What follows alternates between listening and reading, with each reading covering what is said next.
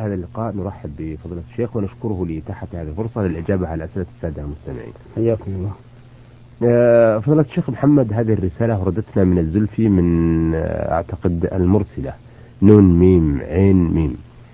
أه تقول في رسالتها يوجد عندي بيت وفيه مكان أحسن مجلس فيه أجلس به وقدامي حمامين وقدامي حمامان ومن آه، قبله. وأصلي قدام آه، وقدام هذه الحمامات ولي حوالي خمسة أشهر وأنا أصلي. وهم قدامي. وبعد الآن لم أعرف هل يجوز لي أن أصلي عليهن أم لا. وهل صلاتي التي فاتت صحيحة أم لا وأنا لم أعرف. وفقكم الله.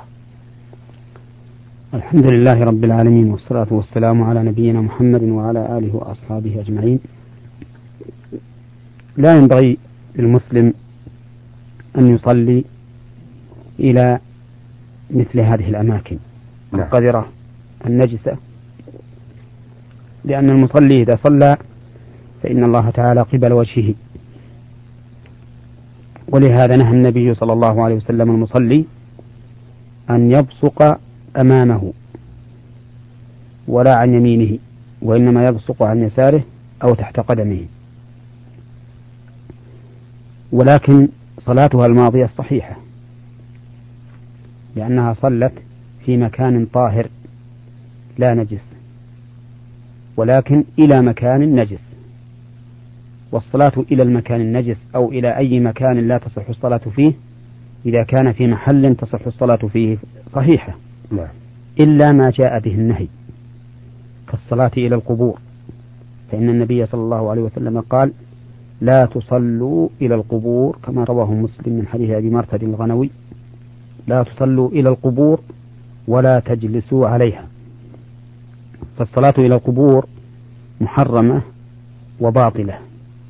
لكن الصلاة إلى ما لا تصح الصلاة فيه سوى القبر هي إذا كان من الأماكن القذرة لا تنبغي بل يبتعد الإنسان عن ذلك ولكنها تصح الصلاة. نعم, نعم. فضيلة الشيخ محمد قلتم لا يبصق أمامه ولا عن يمينه وإنما يبصق عن يساره أو تحت قدميه. ألا يضطر المصلي إذا أراد أن يبصق عن يساره أن يلتفت في صلاته؟ بلى ولكن هذا الالتفات جائز. جائز ولا بأس به. في الفرض والنفل. في الفرض والنفل لأنه لحاجة. ونظيره من بعض الوجوه أن الرسول صلى الله عليه وسلم أمر من شكا إليه أنه يلبس عليه الشيطان صلاته. أمره أن يدخل على يساره ثلاثا ويستعيذ بالله منه. وهو في صلاته. نعم. فهذا الالتفات لهذا الغرض لا بأس به. لا بأس به لأنه ثبتت به السنة. نعم. وهو عمل لا يضر. نعم, نعم. أه سؤالها ولكن نعم تفضل. بالنسبة للنخامة نعم. إذا كان في المسجد فإنه لا يمكن أن يتنخم في المسجد. لا عن يساره ولا عن يمينه أو قبل وجهه. ولكن قال العلماء يبصق في ثوبه يبصق في ثوبه أو في منديل ويحك بعض بعضه ببعض لإذهاب صورته. نعم. آه سؤالها الآخر آه سؤال الأخت من الزلفي تقول أنا الأخت يوجد عندي أرض فاضية. ومحوشة فقط. لي أنا وأمي وأختي ولها مدة كثيرة ولا يوجد لدينا فلوس نعمرها ولا آه، وجدنا من يشتريها. وهل لها زكاة؟ ونحن لم نستفد منها. وإذا كنا لم نجد الزكاة عليها هل يجوز نتركها ولم نزكي عليها؟ أفيدونا جزاكم الله خيرا وشكرا. ليس, علي ليس عليكم فيها زكاة. لأن الأراضي والبيوت وشبهها إذا لم تكن للتجارة فليس فيها زكاة. لقول النبي صلى الله عليه وسلم ليس على المسلم في عبده ولا فرسه صدقة. فهي تبقى حتى ييسر الله تعالى من يشتريها.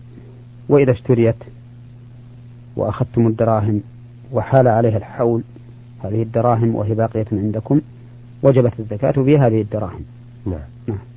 آه من الأحسى وردتنا هذه الرسالة؟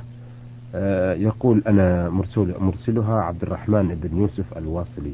يقول أنا شاب مسلم ولكن بعض الأحيان أفكر تفكيرا أخشى منه فقد عرفت أن القرآن يزيد المؤمن إيمانا ويزيد الكافر كفرا وعصيانا. ثم أجلس وأقول أليس القرآن واحدا والإنسان أصله واحد؟ فكيف يحصل هذا التناقض؟ أرجو إقناعي مع ضرب الأمثلة للتقريب وفقكم الله. ما ذكره السائل من كون القرآن يزيد المؤمن إيمانا ولا يزيد الظالمين إلا خسارة. نعم. هذا صحيح. هذا صحيح دل عليه الأمر الواقع كما نطق به القرآن. أما الأمر الواقع فوجه ذلك أن المؤمن إذا قرأ القرآن واعتبر بما فيه من المواعظ والقصص فصدق الأخبار واعتبر بالقصص وامتثل للأحكام ازداد بذلك إيمانه بلا شك. والكافر أو المتمرد إذا قرأ القرآن فإنه يكذب بالخبر أو يشك فيه. ولا يعتبر بالقصص ويرى أنها أساطير الأولين.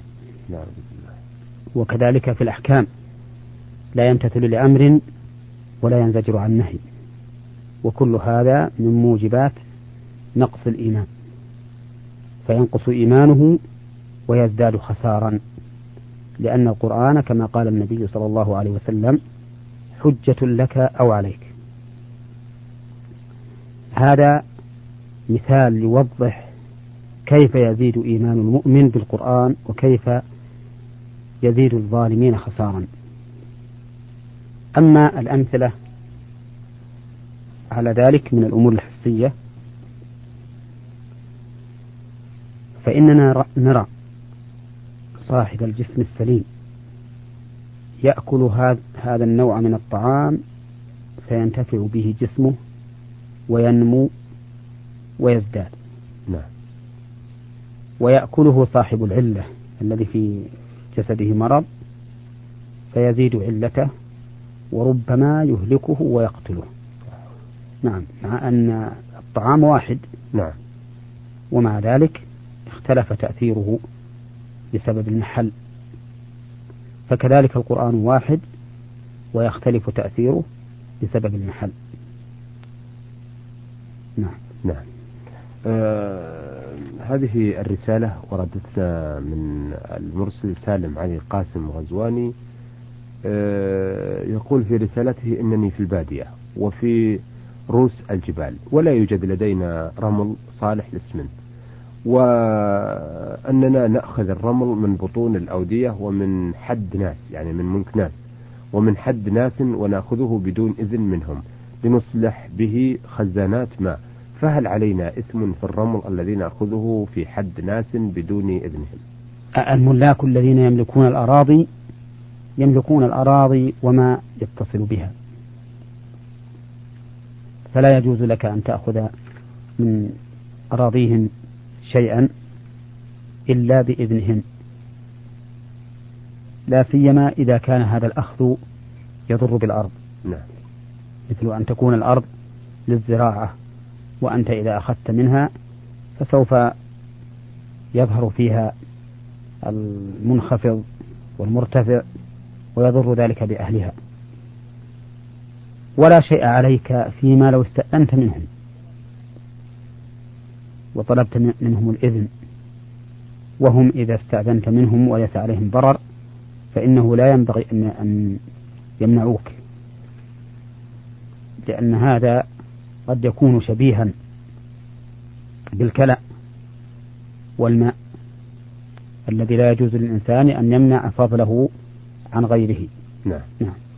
آه سؤاله الثاني يقول آه هل الشمة حرام أم حلال؟ أفيد الشمة هل الشمة حرام أم حلال؟ أفيدوني أثابكم الله. يقول وهي التي آه، يضعها الإنسان في فمه ويمجها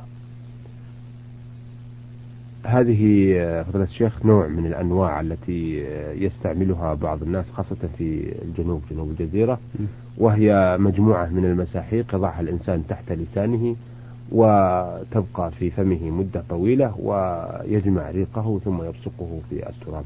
وهي يعني تشابه الدخان أو الشاي في أنها تصيد الإنسان أو تمسك أو توجع رأسه لما يتأخر عن فعلها. يجب علينا أن نعرف قاعدة ذكرها الله تعالى في القرآن وهو نعم. وهي قوله تعالى هو الذي خلق لكم ما في الأرض جميعا فكل ما في الأرض فهو حلال لنا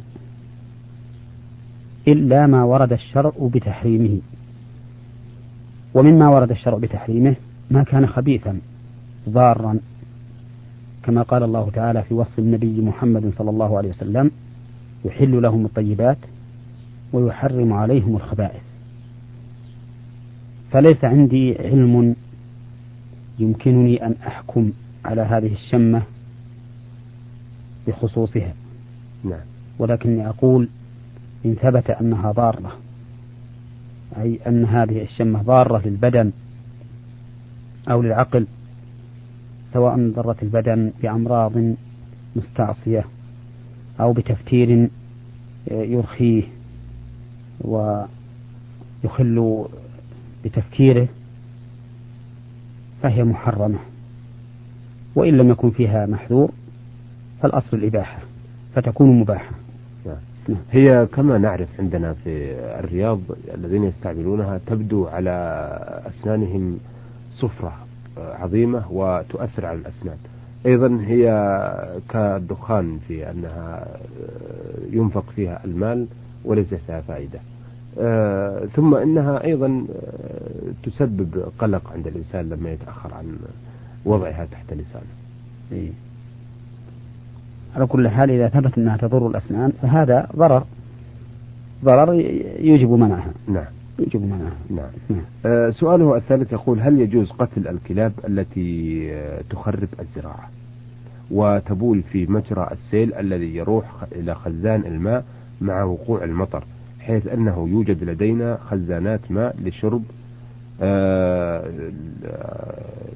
لشربنا من مياه الأمطار ولا يوجد لدينا غيرها وأنها تجلس الكلاب في مجاري الماء.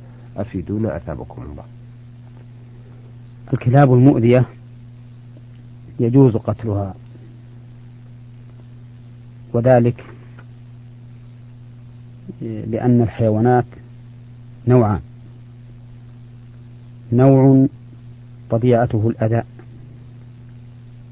وإذا سالم فإنما هو فإنما هو صفة عارضة. فالذي طبيعته الأذى يؤمر الإنسان بقتله.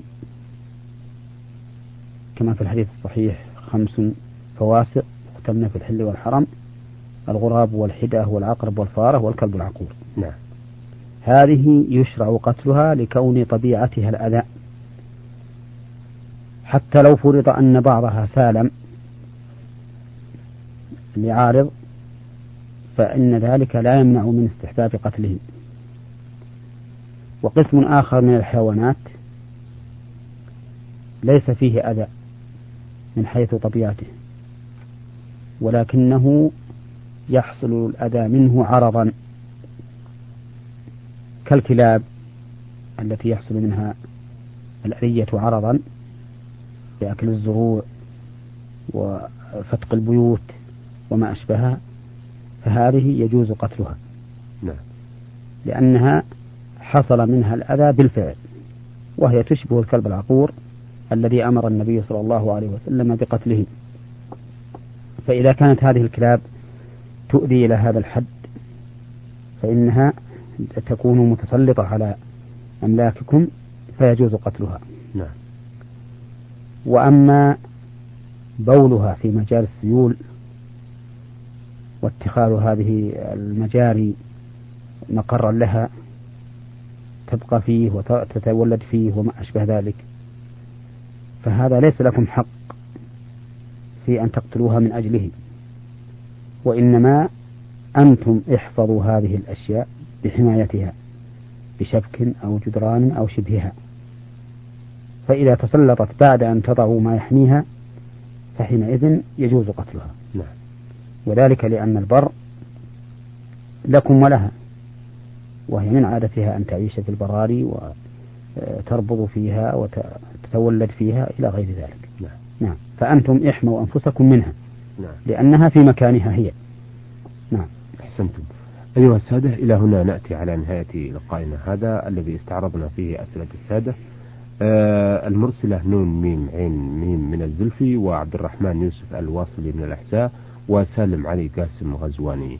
آه عرضنا موردنا منهم من أسئلة واستفسارات على فضيلة الشيخ محمد بن صالح العثيمين الأستاذ في كلية الشريعة بالقصيم وإمام وخطيب الجامع الكبير بمدينة عنيزة. آه نشكر فضيلة الشيخ كما نشكركم أيها السادة لحسن متابعتكم وإلى أن نلتقي نستودعكم الله والسلام عليكم ورحمة الله وبركاته. نور على الدرب. برنامج يومي يجيب فيه أصحاب الفضيلة العلماء على أسئلة المستمعين الدينية والاجتماعية. البرنامج من تقديم وتنفيذ سليمان محمد الشبانة.